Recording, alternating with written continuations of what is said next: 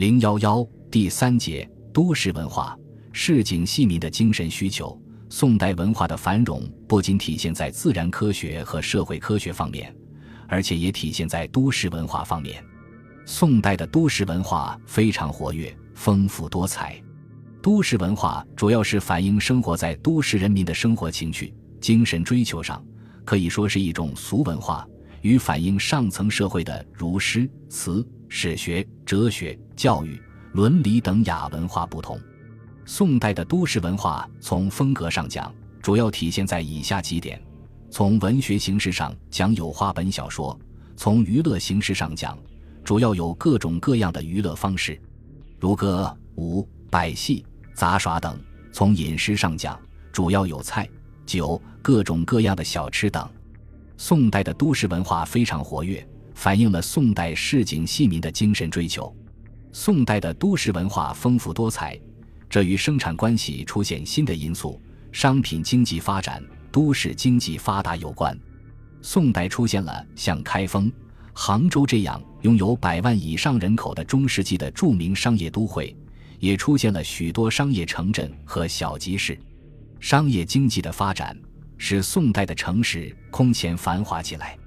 艺人们迎合了都市百姓的口味，反映了市井戏民的要求的情况，自然就会引起人们的注目。还有一点是，宋代文学向世俗方向发展的趋势，体现为人文精神。如柳永的词就取材于市井，周邦彦的词颇受市井艺人的喜爱。宋代市民文化的活跃突出表现在都市文学和娱乐表演方面。宋代市民文化之所以活跃，关键在于有了公民间艺人从事文娱表演的场所，即瓦子勾栏。瓦子勾栏其实就是在城市中固定的演出场所。在瓦子勾栏中汇聚着各种规模不等的专业演出团体，用栏杆等物组成一些小的演出场所，不管风雨寒暑，天天演出。在北宋的开封、南宋的杭州，瓦子勾栏很多，如开封大内东角楼街巷的瓦子最为集中，街南桑家瓦子，近北则中瓦、次里瓦，其中大小勾栏五十余座，内中瓦子莲花棚。牡丹棚、梨瓦子夜叉棚、象棚最大，可容数千人。杭州的瓦子勾栏在南迁后发展更快，超过了开封。杭州城内有南瓦、中瓦、大瓦、北瓦、蒲桥瓦。北瓦最大，有勾栏十三座。城外有二十座瓦子。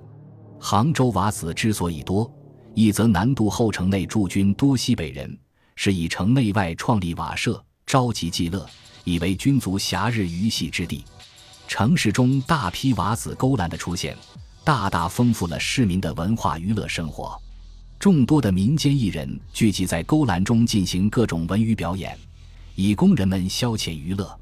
除瓦子勾栏外，在街头巷口的一些开阔地带，是游动的陆骑人的活动场所，其境遇不如瓦子勾栏中的艺人，没有固定的场所。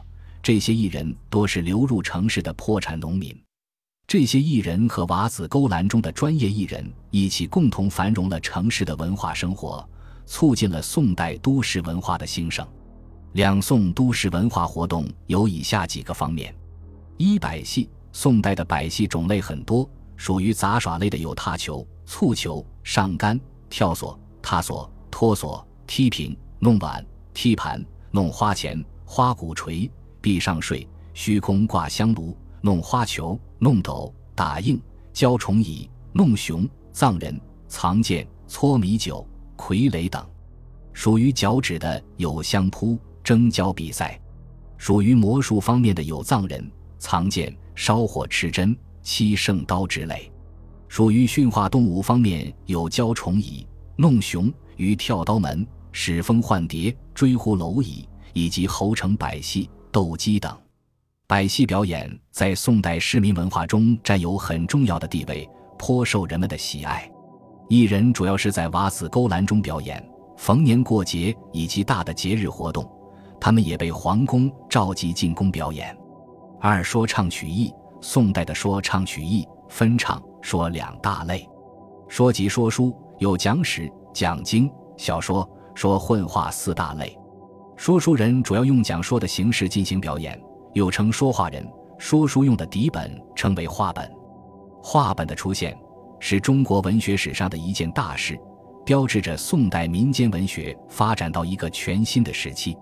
讲史即讲史书，讲说前代史书文传兴废征战之事；讲经为演说佛书，还有一种说参请为宾主参禅悟道等事。小说主要内容有烟粉、灵怪、公案传奇，通过一些简单的故事。反映一些青年男女要求婚姻自由。由于小说的故事多为发生在市民生活当中，故颇受人们的喜爱。说混话，人以为口业暴云，以唱为主的说唱曲艺，诸公调本京师孔三传编撰传奇、灵怪、八曲说唱，有小唱、票唱、要令、唱传等。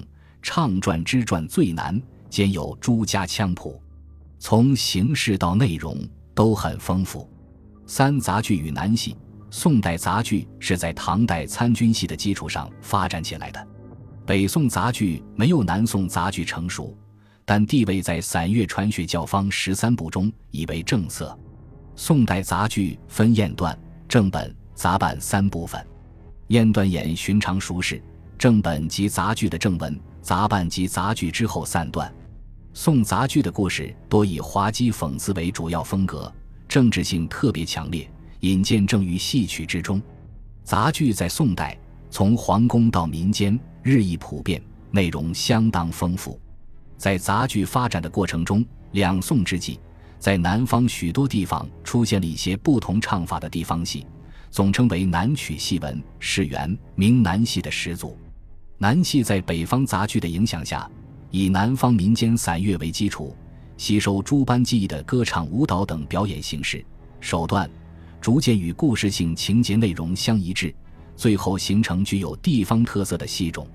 杂剧、南戏在南宋城市娱乐活动中更为活跃，占有很重要的地位。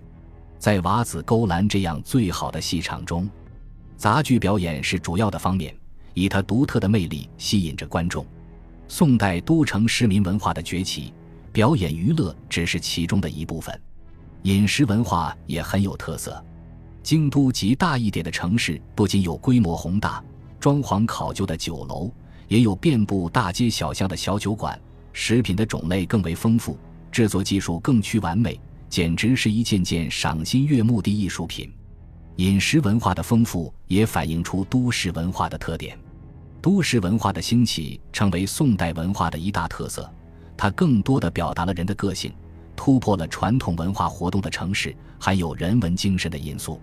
歌舞升平的活动背后却是社会危机深重。